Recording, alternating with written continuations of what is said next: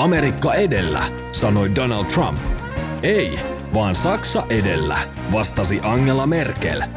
Tapio Nurminen menee Eurooppa edellä. Digitalisoitumisen piti olla suuri pelastaja. Viime aikoina se on kuitenkin kuulostanut paljon enemmän peikolta, jota kaikkien pitää ennen muuta pelätä. Jotkut puhuvat jättiläismäisestä tursaasta, jonka lonkerot ulottuvat kaikkialle ja saavat aikaan pääasiassa vain pahaa. Silloin kun puhutaan digitalisoitumisesta uhkana, niin viitataan lähinnä USAn digijätteihin, eli käytännössä Facebookiin, Googleen ja Amazoniin.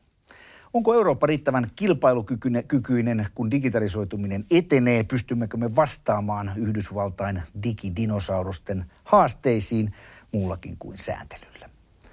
Minun nimeni on Tapio Nurminen. Tällä kertaa Eurooppa edellä on sekä pod että vodcast, eli puhetta myös videokuvan kanssa. Digitalisoitumisen haasteista kanssani täällä puhumassa kokoomuksen europarlamentaarikko Henna Virkkunen, tervetuloa. Kiitos. Etlan tutkimusjohtaja Heli Koski, tervetuloa. Kiitos. Ja kauppaleiden vastaava päätoimittaja Arno Ahosniemi, tervetuloa. Kiitoksia. Tulossa on siis tiukka asia hyvällä kokoonpanolla ja Eurooppa Buffeekin on taas katettu nyyttikästi periaatteella, eli vieraat ovat tuoneet kommentoitavaksi mielenkiintoisia huomioita ja ilmiöitä eri puolilta Eurooppaa. Mennään digitaaliseen kilpailukykyyn heti tässä alussa. Tsekkasin muutama päivä sitten, että Saksassa kiinteistä ähm, laajakaista yhteyksistä vain 5 prosenttia on valokuituyhteyksiä, kun esimerkiksi meillä Pohjoismaissa ollaan yli 70 prosentissa. Heli, miten tällainen alue, jonka suurin kansantalous on näin paljon jälkijunassa, niin voi joskus olla tässä digitaalisessa kilpailussa ikään kuin kilpailukykyinen tekijä? Onpas haastava alkukysymys, että, että nythän niin kuin tästä elvytysrahastosta on aika iso potti. Suun, ollaan suuntaamassa digitalisaatio, että sitä varmaan tullaan hyödyntämään eri maissa, myös Saksassa tähän. Mutta kyllä se ongelma on sitten, jos miettii tuota, ei pelkästään Saksaa, mutta eurooppalaisia maita ja sitten ei pelkästään tätä tota, laajakaistaa, vaan sitten jos mennään tähän 5G-teknologiaan, mm. niin Euroopassahan on vähän tehty erilaisia päätöksiä esimerkiksi kuin Kiinassa näiden spektri, spektri tai näiden niin kuin, ä, lupa-allokaatioiden kanssa. Mm. Et, tota, Kiinassahan käytännössä nämä teleoperaattorit sai tukea siinä mielessä, että he eivät maksaneet mitään näistä, näistä tuota, 5G-luvista, Luvista, kun taas sitten esimerkiksi Saksassa, Ranskassa, Keski-Euroopassa niin puhuttiin tämmöisistä miljardihuutokaupoista, kun näitä jaettiin. Suomessa... Eli siinä on menty samalla tavalla kuin mentiin 3G ja 4G, kyllä, että, joo, että niistä et, tehtiin näitä juu, Ja tämä varmasti tuota jossain määrin kyllä hidastaa tätä kehitystä. Suomessa nämä oli kyllä tuota, nämä perinteiset, perinteiset et, et, tuota, kolme yritystä jako näitä, näitä 5G lupia ja nämä kustannukset tai nämä huutokauppahinnat ei ollut niin korkeita kuin mitä Keski-Euroopassa. Mm-hmm. Mutta toisaalta sitten USAssa kyllä on myös sitten käyty huutokauppoja ja USA on kyllä edellä, jos mietitään tuota 5G tuota, leviämistä tällä hetkellä. Miten tärkeää se on, Henna, että, että, että yhdessä pyritään siihen, että meillä olisi jollain tavalla jatkossa tällä alueella tällainen yhtenäinen ver- verkostoja, että, että tosiaan maat pystyisi tarjoamaan samanlaisia siirtonopeuksia kuin muut maat?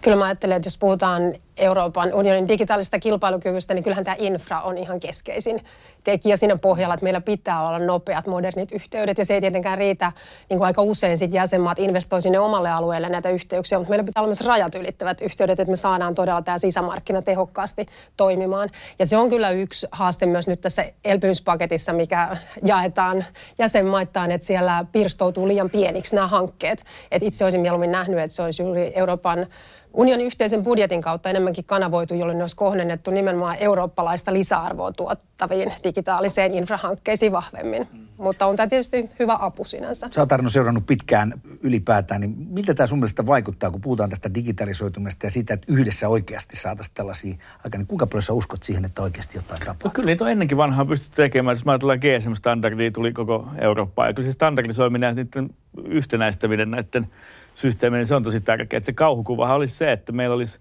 ää, jäsenmaissa erilaiset systeemit ja ei keskustelisi keskenään. EU on tehty ihan hyviä päätöksiä, esimerkiksi roaming-maksujen alentamisen, joka on mahdollistanut näiden matkapuhelinten ja datan käytön eri maissa. Että kyllä on, on saatu paljon hyvi, hyviäkin asioita aikaan. Niin luottavainen sen suhteen, että tässä päästään sellaiseen tilanteeseen, että meidän kilpailukyky oikeasti on sitten tässä siirtonopeusasiassakin sellainen, että me pärjätään Kiinalle. Ja... Saadetaan pärjätä, mutta valitettavasti on niin, että kuitenkin se data ja softa on sitten kuitenkin amerikkalaisten hallussa. Ja se on ollut jo hyvin pitkään sillä tavalla, että kyllä me saadaan se infra todennäköisesti kuntoon. Mutta sitten kyllä nämä isot pelurit, niin data on sitten siellä tietysti niin Euroopan haaste on aina se, että kun meidän tämä eurooppalainen toiminta yleensä on niin hidasta, niin sitten monesti jotkut jäsenmaat, jotka on jo edelläkävijöitä, niin ne pyrkii jo tekemään niin kuin omia ratkaisujaan näissä, ja sitten ne ei välttämättä meinaa olla yhteensopivia eurooppalaisittain. Ja monissa lainsäädännöissä näkyy nyt just, että Ranska ja Saksa esimerkiksi pyrkii ottamaan vähän tämmöistä etuottoa, ja sitten tavallaan niin kuin pakottamaan muun Euroopan näihin heidän standardeihinsa ja käytäntöihinsä mukaan. Miten me sun mielestä Suomena sitten tässä Heli pärjätään. Sä olet arvostellut muun muassa sitä, että mistä Hennakin puhuu, niin, niin tässä elpymisvälineen rahojen käytössä, niin, niin, niin tämä data ja datatalous ei ole niin kuin riittävän suuressa roolissa siinä. Mutta sitten kun katsotaan tosiaan siirtonopeuksia ja katsotaan näitä yhteyksiä ja muuta, niin me pärjätään siinä verrattuna muihin, muihin Euroopan maihin hyvin. Joku Ruotsi on vähän parempi kuin me, mutta ei paljon muuta. No me tätä, just tässä infran suhteen me ollaan kyllä erittäin hyvässä asemassa. Ja itse asiassa, jos katsotaan datan käyttöä yrityksissä, mm. niin eurooppalaisittain ollaan, ollaan niin kuin ihan kärkipäässä isojen yritysten osalta. Että isoissa yrityksissä osataan jo hyödyntää dataa. Esimerkiksi jos katsotaan jotain konetta, niin koneen tuota, äh, liikevaihdosta tulee jo about 50 prosenttia palveluista, mikä tarkoittaa sitä, että no okei, okay, siellä on kyllä, jos mennään hissejä huoltamaan, niin siellä on toki niin kuin fyysisesti ihmisiä, jotka menee huoltaan, mutta sitten osataan käyttää jo hyödyksi sitä ennakoivaa huoltoa ja sitä dataa, mikä tulee hisseistä, että myydään tämmöisiä niin kuin elinkaaripalveluita, että se paketti ei ole pelkästään se kone, vaan mm. sieltä myydään myös sitten tuota, se koko sen hissin tai jonkun tuota, tehdaslaitteen elinajaksi niin palvelu esimerkiksi huoltopalvelu, mikä taas tasoittaa sitten liikevaihtovirtoja siinä mielessä, että jos tulee vaikka suhdanteessa huono kohta tai lama-aika, niin sitten jos näiden laitteiden kysyntä romahtaa, niin sitten tämä palvelun kysyntä ei kuitenkaan romahda. Mutta sitten jos mennään vielä datan käyttöön, jos mä siitä vielä voi sanoa, niin, niin tota, tämä on niin kuin hirveän mielenkiintoinen juttu, että tämä pikkusen semmoista hypetystä ehkä kyllä vieläkin tämän datan käytön suhteen yrityksissä. Mä kattelin tässä yksi päivä Eurostatin tilastoja, kun tein esitelmää ja eurooppalaisista yrityksistä ostaa dataa 1 prosenttia.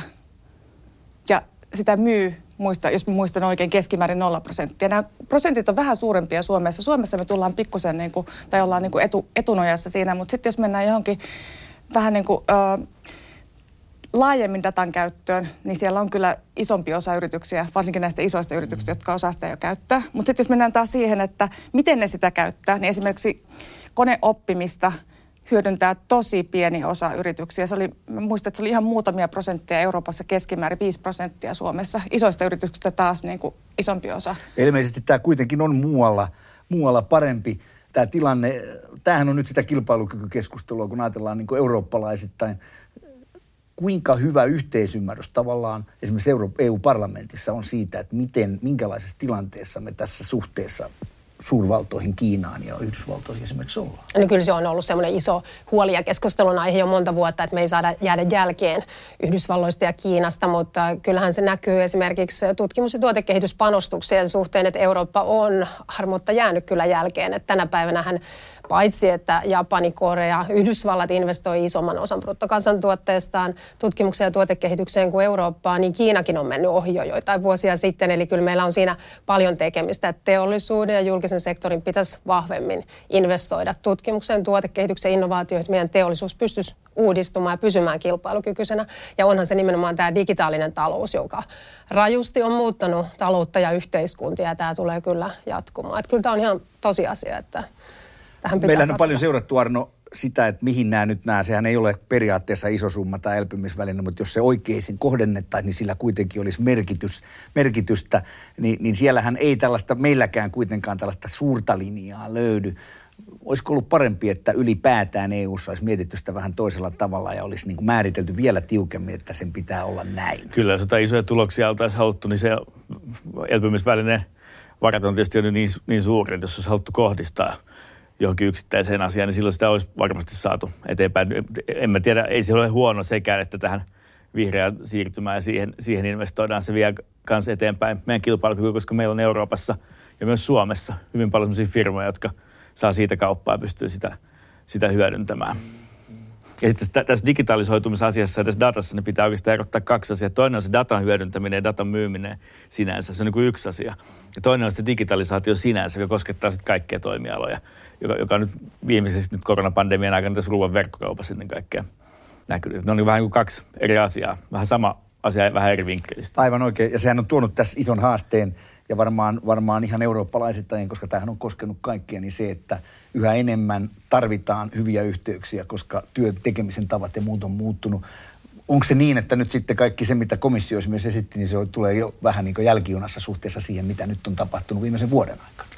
No kyllä tämä oikeastaan jatkaa ehkä sitä äh, trendiä, mikä oli jo viime kaudella, että viimeisen viiden vuoden aikana EU-tasolla säädettiin yli 30 erilaista lainsäädäntöä, missä pyrittiin muodostaa just digitaalista yhtenäistä sisämarkkinaa. Se on just ongelma, että kun ihmiset, tavarat, palvelut liikkuu Euroopassa yli rajojen, niin usein tämä digitaalinen palvelu pysähtyy rajoille. Roaming on siitä niin kuin hyvä esimerkki, että tämmöisiä käytännön esteitä oli paljon ja nyt sitä pitää edelleenkin jatkaa, mutta toki myös internetmaailma on muuttunut ihan hurjasti nyt. Että niiden, niin kuin, näiden isojen toimijoiden sekä taloudellinen että yhteiskunnallinen valta se on tänä päivänä erittäin suurta ja siihen tähtää nyt nämä tuoreimmat lakiesitykset. Mutta kyllä se on just näin, että tämän koronapandemian aikana tämä digitalisaatio on vauhdittunut niin entisestään, että kaikki etäkokoukset, etätyö, etäkoulu on yleistynyt verkkokaupan kasvuksi. Posti Suomessa raportoi jopa 60 prosenttia, että nämä on isoja muutoksia. Ja sitten tämä muuttaa työelämää tosi rajusti, että mulle itselleni on tärkeä asia ollut just tämä naisten osallistumisen vahvistaminen, niin siitä mä oon just huolissani, että naisiahan on tosi vähän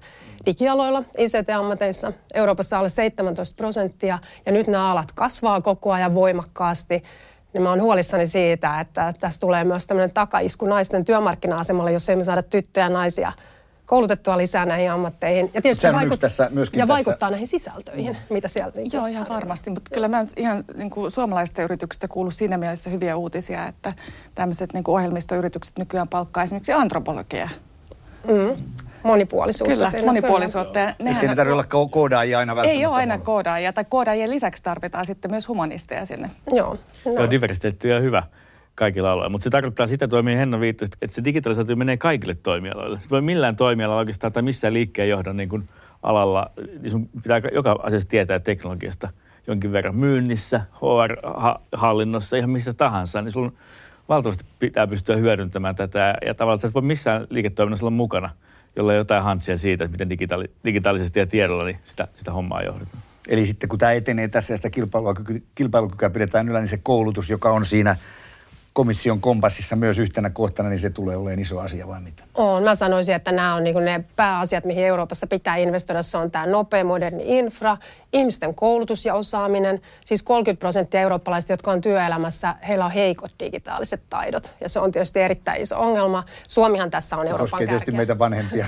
Voi koskea nuorempiakin, koska kyllä sen perusteena on tietysti se, että pitää olla hyvä tavallaan se sivistyksellinen perusosaaminen, että on myös ne digitaidot sitten hallussa. Ja sitten kolmas on tämä tutkimus- ja tuotekehitys. Että kyllä nämä on mun mielestä semmoisia niin avaimia siihen menestykseen. Joo, mutta koulutus on hirvittävän hyvä, mutta se on ehkä liian hidas väylä tällä hetkellä. Että kyllä me tarvitaan lisäksi tämmöisiä osaavia maahanmuuttajia. Että nyt kun on kyselty, tuota, tehty kyselytutkimuksia siitä, että mitkä on ne taustasyyt, miksi esimerkiksi Suomessa niin yritykset investoi niin vähän ICT ja tutkimuksen niin ja osaamispula. osaamispula. Osaamispula on keskeisin selittävä tekijä. Eikä sitä ratkaista niin kuin nopeasti koulutuksella, että on pakko saada niitä osaavia maahanmuuttajia. Tämä on varmaan koko Euroopan ongelma. Hyvä, tässä oli aika paljon hyvää asiaa tästä Euroopan digitaalisesta kilpailukyvystä.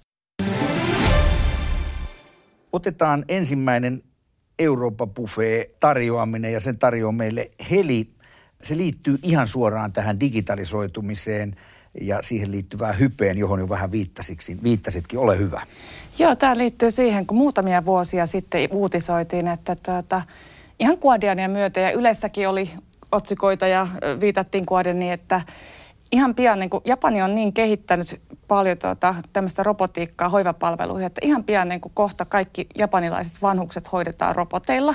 Jo 15 vuotta sitten. Jo, joo, mutta tämä uutisoitiin ihan tosiasiana, että oli ihan täyttä hypeä. Tälläkin hetkellä vielä me ollaan yli kymmenen vuoden päästä semmoisesta tilanteesta, että, että siellä olisi tuota, semmoisia monipuolisesti tehtäviä hoitavia robotteja hoivakodeissa. Ehkä se suuri success on ollut se, onko se nimi Pyro vai Poro vai mikä se robotti on, siis se, tuota, se pieni hylje. Mm. Mä en muista, mikä sen nimi on. Mutta se on ollut semmoinen, että nämä, ainakin nämä humanistit, jotka on tutkinut asiaa sitä mieltä, että se on aidosti niin kuin hyödyttänyt tämmöisiä vanhuksia ja sitten ADHD-lapsia ja niin edespäin. Mutta mitäs mieltä te olette siitä, että mikä on tällä hetkellä semmoinen suuri digitaalinen hype tai hypet? Jaa, digitaalisen. No ei ole harmi, vaan tämmöinen karvanen hylje. Se olisi kyllä tosi, se on, mä muistan kanssa niitä kuvia, ne oli kyllä ihania, mutta tota, ehkä tämän niin tekoälyn ympärille Kyllä. aika paljon. Se on semmoinen, ja sitten pari vuotta sitten oli tämä blockchain, eli tota, lohkoketjuteknologiat oli semmoinen, jonka ympärillä oli tosi paljon odotusarvoja hype. Se on nyt vähän ehkä... Tota, Kyllä, ja sitten big data. Niin, Ei big data, joo. Kyllä, kyllä kai... sinä, mitä se nyt sitten tarkoittaa, niin, se no, jätä ajanpuutteen vuoksi, niin lähdet sitä nyt avaamaan tarkemmin, mutta, mutta se on selvää, että tuo, varsinkin se tekoälyyn liittyy. Ja tuo robotisaatio oli silleen mielenkiintoinen, että se on totta, niin kuin Heli totesi, niin se oli jo 15 vuotta sitten, niin tuli Japanissa – näitä robotteja ja tavallaan siinä on ollut mielenkiintoisia asioita, että ihmisissä on kuitenkin aika jänniä juttuja, mitä me pystytään tekemään. Esimerkiksi tarttuminen johonkin esineisiin tai ihan tavallinen kävely. Että siis tämmöisiä rullilla se rullaa mukavasti eteenpäin se robotti, mutta sitten kun tulee sentin kynnys, niin se tökkää siihen, kun se pystyy nostamaan jalkoja. Että tässä on, mutta kyllä nämä kaikki asiat voidaan ratkaista ja nämäkin asiat menee eteenpäin. Ensin tulee haippi ja se ei, ei heti ratkea, mutta sitten kun pannaan kymmenen vuotta lisää, niin se lähtikin kehittymään yllättävän nopeasti. Ja siis mä olisin toivonut, että nämä itseohjautuvat autot olisi tullut nopeammin myöskin markkinoille. Kyllä se muuten on, toi on aika hyvä pointti. Se on, se on, se on aikamoinen hype. Se oli pari vuotta on, sitten. Se on tullut niin kuin takaisin aika Kyllä, paljon. ja silloin kun tota, niin meilläkin räntä lentää tuolla, tuolla maantiellä, niin siinä saa auto ohjata itseään sitten aika tarkasti, että jää ojaa. Joo, sehän oli Suomessa on ollut näiden pikkubussien ongelma, jotka on ollut testikäytössä, että ne ei lumessa niin kuin pysty oikein optisesti. Mun ymmärtääkseni siinä siis potentiaalisin on, on, on raskas liikenne silloin, kun se on pisteestä A pisteeseen B säännöllisesti ja ylipäätään kaikki tällaiset paikat, joissa pystytään niin kuin standardisoimaan. Joo, tämä platooning, eli se, että niin, ajetaan niin kuin tämmöinen kyllä. peräkkäin. Ja Joo. se varmaan on, on vähiten, mutta se oli ehkä, ehkä hyvä, hyvä tuota noin, niin, lopetus tälle hypeasialle. Mielenkiintoinen kysymys ja nämä robotin, robotit on tosiaan hauska yksityiskohta, josta, josta puhuttiin tosiaan jo kauan kauan sitten. Kiitos tästä, tämä oli hyvä, hyvä aihe. Mennään eteenpäin ja mennään nyt siihen näihin konkreettisiin bisneksiin, joihin tämä digitalisaatio vaikuttaa. Ja, ja se vaikuttaa hirveän paljon mediaan, se vaikuttaa verkkokauppaan, josta Henna on tässä puhunut ylipäätään näihin digitaalisiin markkinapaikkoihin. Arno, täällä Suomessakin, kun mediatalot riitelee keskenään, kaupallinen, julkinen, niin aina sanotaan... Kilpailee keskenään. Kilpailee keskenään, anteeksi. Niin ähm, aina silloin sanotaan, että hei, ähm, keskityttäisiin mieluummin kilpailemaan näiden Yhdysvaltain digijättien kanssa. Niin kerro nyt, että miten esimerkiksi Alma Talentin kaltaiselle toimijalle, niin mikä merkitys näillä, näillä digijäteillä on? Mist, mistä ne niin kuin nakertaa meitä? Mainonta on se keskeisin asia tietenkin. Ja, ja sitten siinä on se, että kun meillä on kännykässä muutama appi, mitä me käytetään – niin me ta- kamppaillaan siitä samasta kuluttajan a- vähäisestä ajasta. Eli se, että käyttääkö ihminen aikaansa talousuutisten tai, ja pörssikurssien selaamiseen meidän alustalla vai katsoako se Facebookista, että mitä, minkälaisia kissavideoita naapurissa ne laittaa. riittää, että te olette kiinnostavampia. Juuri näin. Tämä onkin se pointti, että just, kun tullaan siihen, että mikä se kilpailuetu meillä on, niin kyllä se on se oma kielialue ja ne uutiset sieltä ja se, se sisältö, jota ei sitten pysty ainakaan vielä – tekoälyllä tai Google-käänteellä tai millään muullakaan tekemään. Kuinka paljon, tai millä mielellä sä seurasit sitä, kun Murdoch Australiassa teki tämän diilinsä, jolla, jolla oli aika, aika, ainakin se sai paljon uh, uutistilaa ja muuta sellaista. Onko tämä tulevaisuutta? Tämähän on yksi iso kysymys ollut se, se lainaaminen ja Se on ja mielenkiintoinen avaus, koska se tarkoittaa sitä, että Facebook maksaa – australialaiselle mediayhtiölle siitä sisällöstä, joka siinä on. Se on tietysti ihan reilu peli. Että kyllä mie, Suomessa on, on kyllä lähetty siitä, että mediayhtiöt ei ole pyrkiä olemaan niin, että he eivät ole riippuvaisia näistä isoista alustoista. Että saadaan se liikenne näihin omiin, omiin kanaviin ja siinäkin on onnistuttu ihan hyvin. Ja kyllä se liiketoiminnan kannalta näyt, niin kuin on selkeästi se suunta on ollut se, että sisällöstä maksetaan yhä enemmän ja sisäl, sisällöstä tulee yhä suurempi osa – liikevaihdosta. Että mainonta on siinä koko ajan sitten vähentynyt näiden jättien Eli tilaaminen, alla. digitaalitilaukset on, on kyllä, teillekin iso. Laadukkaan journalismin tilaaminen maksullisesti, se on keskeisin liikevaihdon lähde. Tämä on, Henna, myöskin kun parlamentti ja EU on ollut tässä tekemässä tätä digistrategiaa ja kaikkea muuta, niin tämä on yksi iso asia, ehkä iso, yksi isoimmista asiasta nämä, nämä näiden digijättien äm, rooli. Mitkä siinä on niitä keskeisimpiä uhkia, mitä, mitä ikään kuin EU-tasolla on katsottu? Joo, meillähän komissio just tässä joulun alla esitteli kaksi keskeistä lainsäädäntöä tähän liittyen, tämmöinen digitaalisten palveluiden asetus ja digitaalisten markkinoiden asetus. Ja mä oon itse teollisuusvaliokunnassa nyt pääneuvottelija tässä digipalvelujen asetuksessa ja siinä pyritään niinku varmistamaan se, että internetmaailmassa noudatetaan samoja sääntöjä kuin meillä muutoinkin yhteiskunnissa. Ja se tarkoittaa sitä, että muun muassa demokratia, ihmisoikeudet, sananvapaus, lehdistönvapaus, ne pitää toteutua myös siellä internetmaailmassa. Ja että ne noudattaa näitä samoja sääntöjä ja arvoja. Se, mikä on laitonta meillä muutenkin yhteiskunnassa, se on laitonta myös internetissä.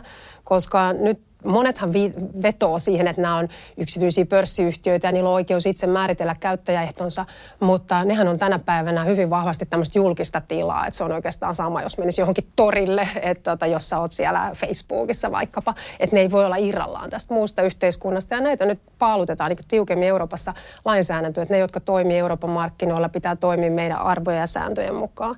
Ja tietysti tämän median osalta näyttää olevan niin, että Suomessa ehkä media ei ole niin riippuvainen näistä sosiaalisen median alustoista kuin tietyissä muissa EU-jäsenmaissa. Että tässä vähän ehkä erityyppistä painetta tulee nyt eri jäsenmaista. Mutta yksi keskustelu käydään nyt parhaillaan siitä, että pitäisikö journalistisilla sisällöillä olla niin kuin vahvempi oikeus olla siellä sosiaalisen median alustoilla, koska nythän on sellaisia tapauksia, että omiin käyttöehtoihinsa liittyen nämä alustat saattaa ottaa alas journalistista sisältöä. Ja vaikka jos, sitä aika joo, paljonkin. Joo, että jos siellä on esimerkiksi, äh, he tulkitsevat, että joku on terroristista tai alastomuuteen liittyvää sisältöä. Että jos se on journalistisesti tuotettua sisältöä, niin pitäisi varmistaa, että lehdistövapaus myös toteutuu siellä internetissä. Että nämä on mun mielestä sellaisia kysymyksiä, mitä me parlamentissa Tämä on aika jännittäviä sillä tavalla, että jos, jos ajatellaan, että, että, että tietyllä tavalla koko ajan halutaan valvoa sitä, että siellä ei ole vääränlaista ja sitten me ollaan kuitenkin huolissamme siitä, että ne itse ottaa sieltä jotain sisältöä pois.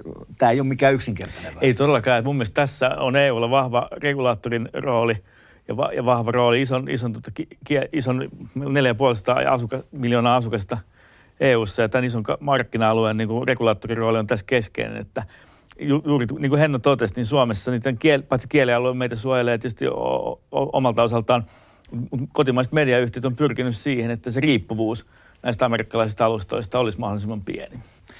Miten sitten, Heli, kun ajatellaan verkkokauppaa ja ajatellaan niin kuin, niin kuin kaupallisesti näitä muita, muita asioita, muita niin kuin yritystoimijoita, niin, niin mikä sun käsityksessä on siitä, kuinka hyvin, nyt on paljon ollut uutisia siitä, että miten esimerkiksi meillä verkkokauppayhtiöt, eurooppalaiset pärjää Amazonille, joka on tällainen tursas, jonka lonkerot on joka paikassa, niin, niin, niin onko tämä mahdollisuus pienten maiden pienille toimille, jossa osaat sen skaalata, onko meillä riittävästi ikään kuin iskukykyä pärjätä näille isoille? No tota, mä sanoisin, että ilman sääntelyä ei ole. Että ihan selvästi tämmöinen itsesääntely ei toimi tämmöisillä datajättiläisten tai teknologiajättiläisten alustoilla, että, että se Digital Market Act, eli tämä digimarkkinoita koskeva lainsäädäntöhän taklaa sitten tähän osioon. Ja mun mielestä se on erittäin tarpeellinen siinä mielessä, että nythän on päästy kiinni jälkikäteen oikeusteitse hitaitten ja raskaiden ja kalliitten oikeusprosessien kautta siihen, että jos nämä tekee rikkomuksia nämä tai tuota, käyttäytyy jotenkin niin kuin kilpailua rajoittavasti nämä isot teknologiayritykset. Mutta nyt päästään ennakoivasti, koska siellä on lueteltu tiettyjä asioita, että mitkä on kiellettyjä näiltä isolta datajäteiltä. Mutta sitten siinä on mun mielestä se, mikä on aika hyvä myös niin kuin, suomalaisten yritysten ja eurooppalaisten yritysten kans, ka, niin kuin kannalta siinä TMAssa on, että jos se menee semmoisenaan läpi tai likimain semmoisenaan, niin se antaa sitten niin kuin velvoittaa nämä isot alustayritykset, niin kuin Amazon esimerkiksi, niin velvoittaa sen antamaan kaiken tämmöisen datan kuluttajista ja sitten myös näistä liiketoimista, mitä tapahtuu siellä sen alustalla, myös näille käyttäjäyrityksille, tietenkin noudattaen tietosuoja-asetusta GDPR. Mutta se, että se, jos se menee läpi sellaisenaan, niin siinä tulee tuota, se, se hyöty, minkä nämä isot datajätit tällä hetkellä saa siitä. Se ei mene pelkästään niille. Niin, se ei mene pelkästään niille, että sinne pääsee muutkin yritykset kilpailemaan ja käyttämään sitä dataa, mutta siinä on se, että yritykset ei oikein vielä osaa pääosin niin hyödyntää dataa, että tähän pitäisi nyt niin kuin panostaa. Joo, ja kyllä kun tullaan GDPR, myös me on törmätty siihen, että jos me käytetään tietynlaisia työ, työkaluja vaikka meidän journalismissa, missä me näytetään, kerätään dataa vaikka kuluttajilta ja meidän asiakkailta, niin sitten jos me käytetään jotain amerikkalaisia ohjelmia, niin sitten GDPR, me törmätään siihen, että me ei saada kolmannelle osapuolelle luovuttaa ilman tätä lupaa. Että kyllä tässäkin on niin kuin, tietysti ihan käytännön niin, asioita. Tämä on ollut vähän sellainen tämä GDPR. Si- siinä, siinä niin kuin tavallaan heikennettiin osittain myös kilpailukykyä. Varmaan tarkoitus oli hyvä, mutta, mutta se ei mennyt kyllä ihan niin kuin välttämättä, kun sen olisi pitänyt mennä, vai mitä mieltä olet? Joo, mun oma poliittinen puolue Euroopan parlamentissa haluaisi avata tätä GDPR ja tuota, nimenomaan purkaa sieltä tämmöisiä byrokraattisia esteitä, jotka on tuonut sitten heikennyksiä mahdollisuuksiin ö, kehittää uusia innovaatioita, mutta muut puolueet ei ollut siihen valmiita, että äänestyksessä jäätiin ainakin toistaiseksi tappiolle. Ja se on tietysti nyt sitten semmoinen asia, mitä pitää huolehtia myös tässä tulevassa lainsäädännössä, että ei aseteta innovaatioille esteitä. Samaan aikaan, kun on tärkeää, että me pystyttäisiin varmistamaan paremmin tämmöinen reilu kilpailu, täällä eurooppalaisilla markkinoilla, että jos ajattelee, että täällä sosiaalisen median puolella ne on nämä amerikkalaiset jätit, jotka jyllää, niin sitten ehkä tuolla verkkokaupan puolella niin Aasia on kyllä semmoinen, mikä äh, jyllää täällä markkinoilla ja suomalaistenkin suosikkiverkkokauppa taitaa olla Wish siellä. Kyllä. Ja se ongelma on meillä se, että todella paljon tulee Euroopan markkinoille laitonta väärännettyä tavaraa ja siihen ei päästä niin oikein kiinni. Että nyt tässä uudessa lainsäädännössä todella velvoitetaan nämä isot alustat siihen, että niiden pitää tuntea ne omat myyjänsä, jotka siellä myy näitä tuotteita ja myöskin pitää olla Euroopan markkinoilla heillä sit yhteyshenkilö ja pitää olla kuluttajille myös selkeä kanava, miten voi valittaa siitä tuotteesta, miten voi ilmoittaa näistä väärännöksistä ja ne pitää ottaa sitten sieltä alas. Että tämähän on semmoinen asia, joka rapauttaa sitten meidän pk-yritysten kilpailu kilpailukykyä tuolla verkkokaupassa, koska siellä ei kaikki pelaa nyt samoilla säännöillä. Kyllä, ja tämä on isompi ongelma myöskin siinä mielessä, että jos me katsotaan Aasiaa, Kiinaa ja, ja sitten Amerikkaa, niin GDPR on kyllä siitä hyvä, että sen tarkoitus on minusta siinä mielessä erinomainen, että se tarjoaa kuluttajille suojaa. Ja näissä vastaamokeissa ja muissa, missä me nähdään, missä tietoturvat ja tämmöiset tietosuoja-asiat on jätetty niin kuin lapsipuolen asemaan, niin siellä tulee erittäin huonoa jälkeen. Mutta se varjopuoli on just se, että sitten jenkit ja kiinalaiset pystyy tekemään tosi nopeasti erilaisia uusia tuotteita, jotka me jäädään sitten rypemään siihen, kun me katsotaan, että onko tämä, niin kuin, niin kuin, noudattaako tämä näitä EU, EUn säädöksiä. Ja tämä on tässä se, se vaara. Mä olen samaa mieltä teidän molempien kanssa. Tämä on tosi hankala asetelma. Me tehtiin tutkimusta jossakin vaiheessa GDPRn käyttöönoton jälkeen. Katsottiin sitä, että ää, miten niin kuin vertautuu kannattavuuskehitys suoma- eikö siis eurooppalaisissa yrityksissä verrattuna sitten taas semmoisiin yrityksiin, jotka USAssa, joita tämä GDPR ei koske, PK-yritykset lähinnä.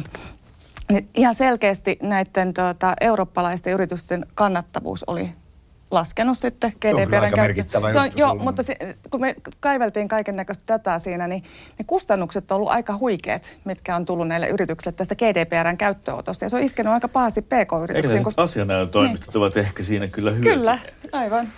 Jossakin joku on sitä Joo. Joo. Ja se on nyt myös, kun puhutaan tästä digitaalisten palveluiden asetuksesta, että meillähän on tosi paljon nyt huomio kiinnitty näihin sosiaalisen median isoihin alustoihin, joille tuleekin paljon enemmän vaatimuksia kuin monille muille toimijoille, mutta tässähän tulee kaikille yrityksille lisää vaatimuksia. Ja ne pitää nyt huolellisesti parlamentissa myöskin katsoa, että me ei tehdä liian raskasta taakkaa niin, että yrityksille tulee kohtuuttoman paljon kustannuksia näistä, että sen pitää saada pysymään balanssissa kuitenkin, että samaan aikaan kun on reilu, reilu kilpailu ja tämmöinen tota, level playing field, niin ettei tule liikaa regulaatioita. Joo, kyllä. Siinähän DMS, DMAssa ja DSAssa on vähän sitä henkeä siinä mielessä, että DMA koskee pelkästään näitä jättiläisyrityksiä. Mm. Ja DSA rajoittuu sitten monilta osin, tai sulkee pois mikro- ja pienet yritykset, että niitä ne rajoittaa, niin kuin nämä velvoitteet ei koske samalla tavalla kuin isoja. Mutta ne on ihan niitä mikroyrityksiä, että suurinta Joo. osaa yrityksiä ne tulee koskemaan ja ne pitää sitten tota, huolellisesti katsoa. Yksi mielenkiintoinen kysymys. Me ollaan puhuttu tässä paljon siitä, että Eurooppa kontra Yhdysvallat, Kiina ja, ja, ja sehän on niin monessa suhteessa tärkeä äh, Permudan kolmio. Mm, nythän on äh, Euroopassa, erityisesti isoilla mailla, niin on, on Saksalla esimerkiksi näitä aloitteita siitä, että, että Yhdysvaltain kanssa tässä tehtäisiin enemmän. Eli, eli me ei olla ihan ehkä yksin siinä, koska Yhdysvaltain hallituskin on sitä mieltä, että näitä jenkkien isoja digijättejä pitää ryhtyä katsomaan tarkemmin. Ja jos mä oon ymmärtänyt oikein, niin siinä voisi syntyä myös tällainen allianssi, jossa sitten katsottaisiin nimenomaan Kiinaa, jolla on sitten ihan omat pelisääntönsä. Kuinka paljon ylipäätään, kun, kun kiinalaisten kanssa näistä asioista puhutaan, niin kuinka paljon siellä tämä kilpailu, nämä kilpailuasiat ja muut, jotka on meille hyvin tärkeitä ja on EU-ssa keskeisiä, niin kuinka paljon siellä sitä ymmärretään, sitä keskustelua voidaan niiden kanssa käydä. Ja pitäisikö tässä olla tämmöinen Yhdysvallat, Eurooppa-allianssi suhteessa Kiinaan? Mm, kyllähän meidän arvopohja on todella erilainen kuin kiinalaisilla. Että se on tietysti selvä asia ja semmoinen meitä hiertävä asiahan nyt parhaillaan on esimerkiksi tämä Kiinan ja Euroopan investointisopimus, missä halutaan avata Kiinassa myös markkinoita meidän meidän yrityksille samalla tavalla kuin kiinalaisille Euroopan markkina auki.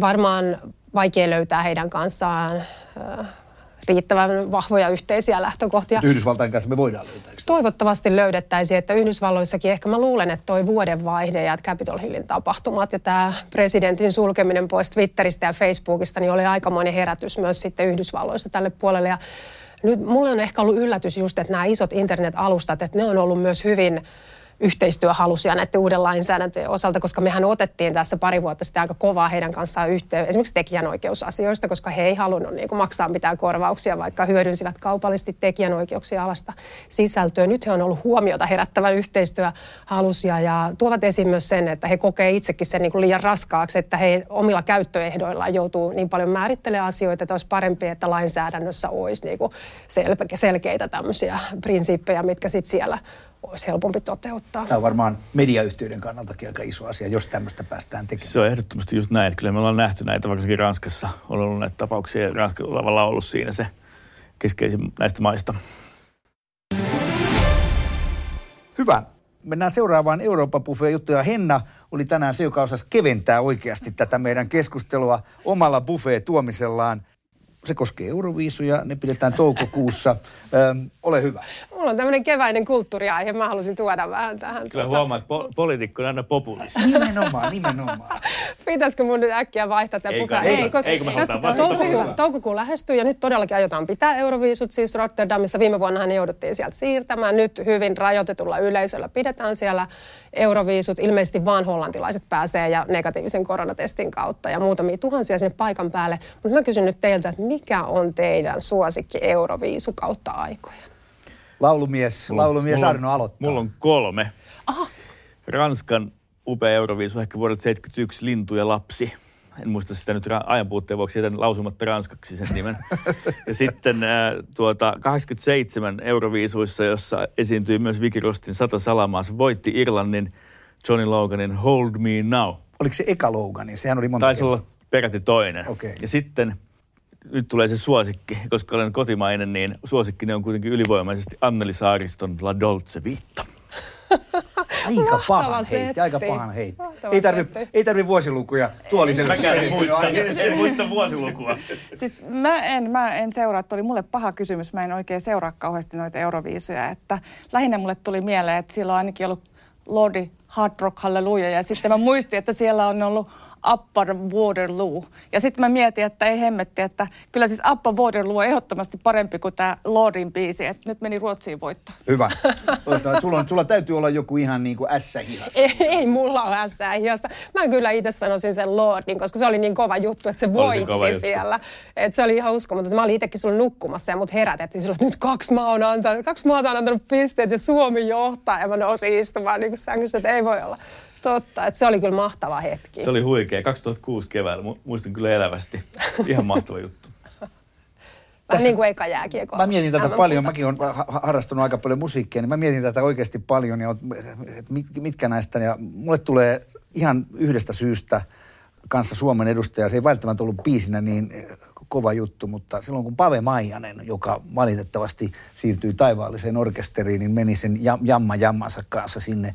Ja mä olin silloin sen ikäinen vielä, että Pave Maijanen oli tavallaan suuri esikuva myöskin. Ja siinä oli jotain mun mielestä sellaista hienoa, että se pystyi niin kuin siirtymään genrestä toiseen täysin suvereenisti ja esiintymään siellä Biisihän ei pärjännyt, ei mutta pisteitä, pisteitä ei hirveästi tullut, mutta siitä huolimatta ikään kuin kunnianosoituksena Pavelle, niin, niin, tota noin, niin mun, mun suosikkini on Paven esiintyminen biisillä Jamma, ja mä en muista kyllä vuotta, mikä se oli, mutta Sä olit selvästi skannannut. En mä tiedä, 90-lukua veikkaan. 90-lukua se taisi olla. Ja eikö niin tänä vuonna menee oululainen Blind Channel? Joo. Ja ennustetaan kai vissiin tämän Lordin, Lordin hyvän menestyksen vuoksi, niin sille ennustetaan kai aika hyvää, mutta näinhän se on aina ennustettu, että ei, ei lyödä vetoa. Mutta hyvä, kiitoksia Henna. Tämä selvästi piristi meitä kaikkia tässä, sen näki ihan, ihan selvästi. Mennään eteenpäin. Sanoin tuossa alussa jo tästä sääntelystä, että vähän tulee toisaalta sellainen kuva Arnonkin puheenvuorosta, että, että onko tämä ainoa tapa, jolla me pystymme vastaamaan näiden digijättien kilpailuun, että me, me säänne, säännellään niitä. Onko meillä sitten meidän yrityksillä suhteessa niihin ikään kuin kilpailukykyä vai onko tämä vaan sitä, että meidän pitää suitsia niitä? No mä en oikeastaan lähde siitä ajatuksesta, että meidän pitää suitsia näitä. Että, siis Euroopan parlamentissa on paljon sellaisia tahoja, jotka haluaisi niin laittaa just kapuloita rattaisiin yhdysvaltalaisille. Mutta mun mielestä se ei ole se oikea lähtökohta, vaan se, että meidän pitää luoda myös Euroopasta semmoinen alue, missä yritykset haluaa investoida ja innovoida tälle alalle. Mutta samaan aikaan pitää varmistaa, että meillä on niin reilut pelisäännöt. Että ne kaikki, jotka toimii Euroopan markkinoilla, niin toimii meidän arvojen Mut mukaan. Näetkö ylisääntelyn vaaraa? On. Se on aina meillä olemassa, että meillä on hirveän erilaisia sääntelyperinteitä ja mun mielestä tästä eurooppalaisesta digisääntelystä niin lähes aina tulee liian raskasta. Mutta silti mä pidän sitä hyvänä, että meillä on yksi yhtenäinen eurooppalainen sääntely sen sijaan, että meillä olisi 27 erilaista. Että vaikka tämä suomalaiseen sääntelykulttuuriin nähden on usein niin kuin liian raskas ja se tulee varsinkin sormella osoittelematta, niin Ranskalla ja Saksalla on niin kuin omat ominaispiirteensä, jotka helposti sitten tulee tähän lainsäädäntöön muun muassa sisään. Et tuota, meillä ehkä Skandinavian maissa ja Baltiassa haluttaisiin mennä vähän ketterämmällä tyylillä, mutta pidän silti parempana, että tehdään tämä. Mutta se on tärkeää, että tämän pitäisi olla koko ajan semmoista, että se kannustaa uusiin innovaatioihin, investointeihin, yrityksiä kasvattaa toimintansa Euroopassa. Kun Britit lähti, niin sanottiin aina, että tässä lähti yksi sellainen, joka, joka, joka tätä vapaampaa, niin se varmaan oli aikamoinen menetys tässä suhteessa. Kyllä siinä yksi vinha perä on, että siinä yksi Suomen hengenheimolainen sen niin tavaroiden pääoma ihmisten vapaan liikkuvuuden suhteen kyllä lähti. Että se, se on kyllä näin, että totta kai Saksa ja Ranska on nyt niin vahvin akseli EU-ssa ja kyllä heidän tämä niin kuin, minkälaista protektionismia tai, tai autoteollisuuden lobbausta tai mitä muita asioita, joita Brysselissä – aika vahvasti näkee, niin se on kyllä, se on, näkyy jo nyt, että se on, se on vahvistunut. Mitä mieltä Heli, sä nimenomaan pohdit tätä kilpailukykykysymystä ja muuta, niin, niin onko tässä sellainen vaara, että kun säännellään, niin yhtäkkiä myös meidän omat yritykset on liemessä niiden sääntelyiden kanssa. Mehän ollaan tässä jo puhuttu siitä, että aika paljon on sellaisia esimerkkejä, GDPR-esimerkkejä. Joo, joo. Siis tota, tässä on niin oikeastaan kaksi asiaa, että se datajättiä tai teknologiajättien sääntely ja sitten tämmöinen yleisempi sääntely. Siinä yleisemmässä sääntelyssä, joka koskee niin kuin kaikkia yrityksiä, niin siinä on tietysti se riski, että tota, tosiaankin niin aiheuttaa erityisesti pk-yrityksille kustannuksia ja heikentää niiden kilpailukykyä. Ja sitten sit niille monillakin markkinoilla, niin jos ne kustannukset tai jos ne on kovin vaikeita ne sääntelyn säännöt ja vaatii kovasti perehtymistä, niin tuota, ää, kyllä siinä, siinä voi markkinoille tulokin estyä joiltakin osin. Mutta sitten jos mennään tuota, näihin teknologiajättien sääntelyyn, niin mun mielestä siinä kohti, okei, voi siinäkin tapahtua tietysti ylilyöntejä, mutta se on ihan välttämätöntä, että jos ei niitä säännellä, niin tuota, ne, niin kuin nyt on nähty monien noiden esimerkkien valossa, mitä on käyty noita oikeustaisteluja, että miten ne käyttää väärin tätä omaa määräävää markkina-asemansa monenlaisilla markkinoilla. Ja varmasti ei ole ainoita keissejä ne, mitä on käyty oikeuksissa lävitte. ne, ne kyllä ehdottomasti vaatii semmoista niin kuin kontrollia siihen toimintaan. Ja toinen on sitten se, että mikä nyt, mihin tämä DMA ei tällä hetkellä koske ollenkaan, on se, että, että tota, missä mä toivoisin enempi sääntelyä, on sitten tämä, meillähän on semmoinen sulautuma-asetus, että jos nämä isot tai niin kuin jos yritykset ostaa toisiaan, niin jos on tietyt liikevaihtorajat ylittyy, niin silloin tämä pitää viedä sitten tuota, ää, tai niin kuin EU käsittelee sitten sen, että onko tämä niin kuin kilpailulainsäädännön mm. mukaista. Niin, kilpailulainsäädännön puolesta järkevä tuota, tai siis niin kuin hyödyllinen tämmöinen sulautuma, mutta sitten taas niin kuin näiden teknologiajättien osalta, niin ne on ostanut ihan älyttömän määrä yrityksiä. Tuossa viime vuoden loppuun mennessä niin ihan joku kourallinen 4-5 tämmöistä isoa jättiä USAsta oli ostanut yli tuhat yritystä jo yhteensä, mikä on valtava määrä. Ja tuota, niitähän ei estä mikään ostamasta sitten niitä tämmöisiä vähän pienempiä innovatiivisia teknologiayrityksiä, mitä ne tekeekin sitten ja napsii pois niitä kilpailijoita. Ja se on se ongelma mun mielestä siellä ja siihen ei pystytä tällä hetkellä DMAlla maan. Tämä on erittäin mielenkiintoinen kysymys ja tämä koskee tietysti Kiinaa ystäväämme. Kiinaa myöskin. Kuinka iso osa tästä sääntelykeskustelusta, Henna, ja onko se riittävän eh, iso osa siitä keskustelusta käydään nimenomaan tässä, tässä kilpailupuolella? Et sä puhuit paljon siitä, että, että tämä mediassa tämä sisältöasia ja, ja samat säännöt ö, verkkokaupassa ja niin edelleen. Mutta sitten tämä kilpailu, tietynlainen protektionismi, jota meillä ehkä pitäisi täällä olla enemmän, niin onko se riittävästi tapetilla? Kyllä se aika vahvasti on ja tämähän on tämä digitaalisten markkinoiden asetus nyt uuden tyyppistä sääntelyä, että sehän niin yhdistää tällä tavalla sisämarkkinalainsäädäntöä ja kilpailulainsäädäntöä vähän, vähän uudella tavalla tässä, mutta että tähän liittyy kyllä tosi paljon tietysti ongelmia, että nämä isot yritykset on niin valtavan isoja, että se mikä taloudellinen ja yhteiskunnallinen valta niillä on. Ja toisaalta taas se, että kun mä itse haluaisin koko ajan tukea näitä uusia innovaatioita, niin kyllähän se myös tukahduttaa juuri innovaatioita se, että jos nämä kasvaa niin valtavan isoksi. Ja varsinkin semmoinen, että meillä ei välttämättä ole tämmöistä yhteen toimivuutta sit monienkaan palveluiden kanssa. Että sitten kun se jätti on niin suuri, niin tavallaan kaikki... Tota, kaikki menee sen kautta. Niin, kaikki menee sen kautta, että sä oot tavallaan sen, sen kanssa sit sillä sidoksissa, että sä et pysty siirtämään sun omia tietoja tai kuvia tai Tämä vanha Microsoft-ongelma itse asiassa. Joo, joka... että tämmöinen tavallaan tota, pitäisi olla mahdollisuus kuluttajalla, toisilla yrityksillä niin kuin vaihtaa myös sitä Kyllä, ja tässä EU on ollut kyllä vahva, että siellä on sitä maailman sivu, että kaikki muistaa nämä valtavat sakot, mitä on esimerkiksi Microsoftille langetettu näistä nettiselaimien ja muiden käyttämisestä, että kyllä se, se toimii.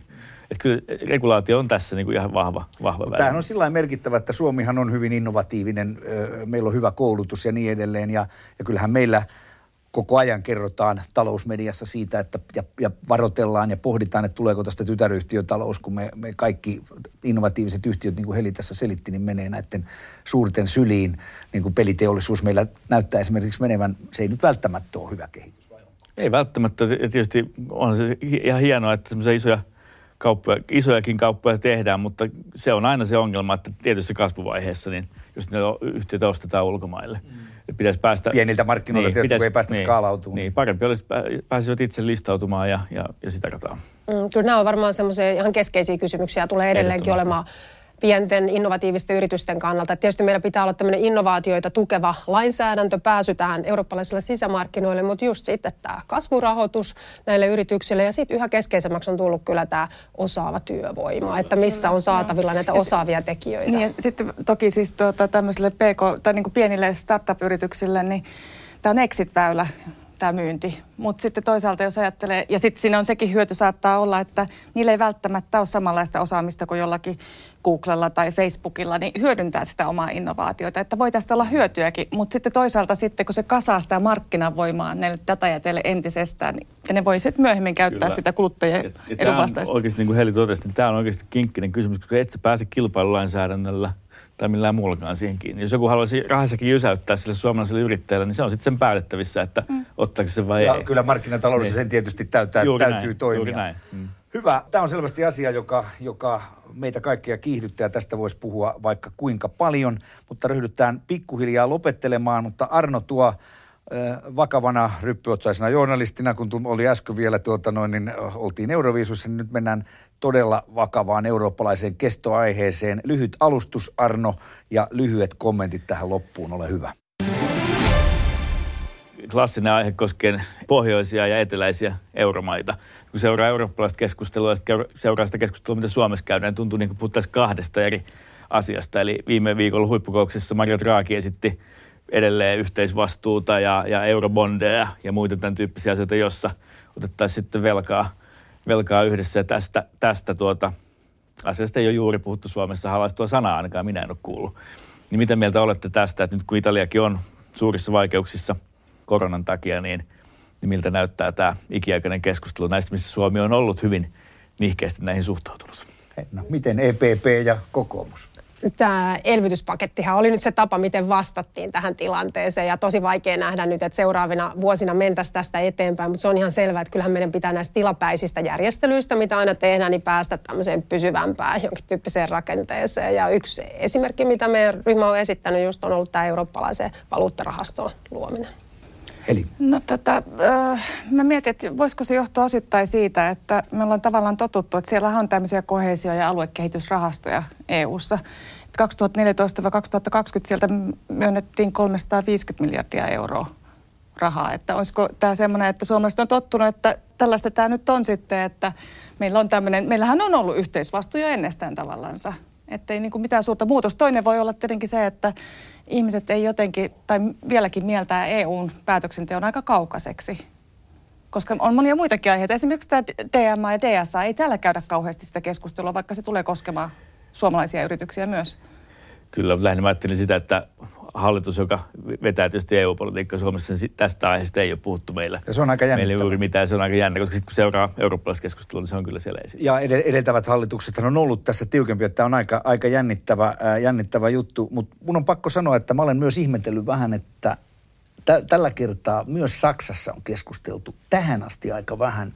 Mutta nyt juuri, kun nämä uutiset siitä, että Macron ja Draghi – yhdistäisi tässä voimiansa ja täyttäisi ehkä tämmöisen Merkelin mentävän aukon, niin, ja, ja tämä on se yksi asia, niin, niin, niin, tuota noin, niin, niin nyt se keskustelu alkaa myöskin Saksassa heräämään – Mä kysyn vielä tähän loppuun talouslehden päätoimittajalta, että mitä sä Suomen näkökulmasta tästä niin kuin ajattelet? Pitäisikö meidän ryhtyä rakentavasti niin kuin miettimään jotain pysyvää ratkaisua, mitä, mitä esimerkiksi Henna tässä viittaisi, vai, vai perinteisesti kuitenkin Suomessa on oltu sitä mieltä, että ei yhteisvastuuta? Rakentavasti voidaan lähteä miettimään erilaisia asioita silloin, kun se tilanne on. Ja jos joku Italiakin on niin iso euromaa, jos se lähtee horjuttamaan tätä rakennelmaa, niin pitää oikeasti miettiä, mitä siinä tehdään. Mutta kyllä se Suomen liittyminen siihen nuukaan nelikkoon ja se tiukka taloudenpito, niin ei se ole huono, huono asia meille. Että rakentavasti voi pohtia, mutta sit mitään tollouksia ei pidä lähteä tekemään. Se on hyvä lopetus. Tollouksia ei lähdetä tekemään. Kiitos oikein paljon Henna Virkkunen, Heli Koski ja Arno Ahosniemi. Tämän Eurooppa edellä vodcastin eli ääntä kuvan kanssa voi katsoa Kauppalehden verkkosivuilta ja podcasta löytyy kaikilta tärkeimmiltä alustoilta muistakaa vinkata tutuille hyvästä sisällöstä ja jakakaa sosiaalisessa mediassa. Kiitos oikein paljon ja kahden viikon päästä taas uusi jakso. Tämä oli Eurooppa edellä podcast, jota tuotetaan yhteistyössä EU-parlamentin keskuskauppakamarin, Helsingin seudun kauppakamarin sekä elinkeinoelämän tutkimuslaitoksen kanssa.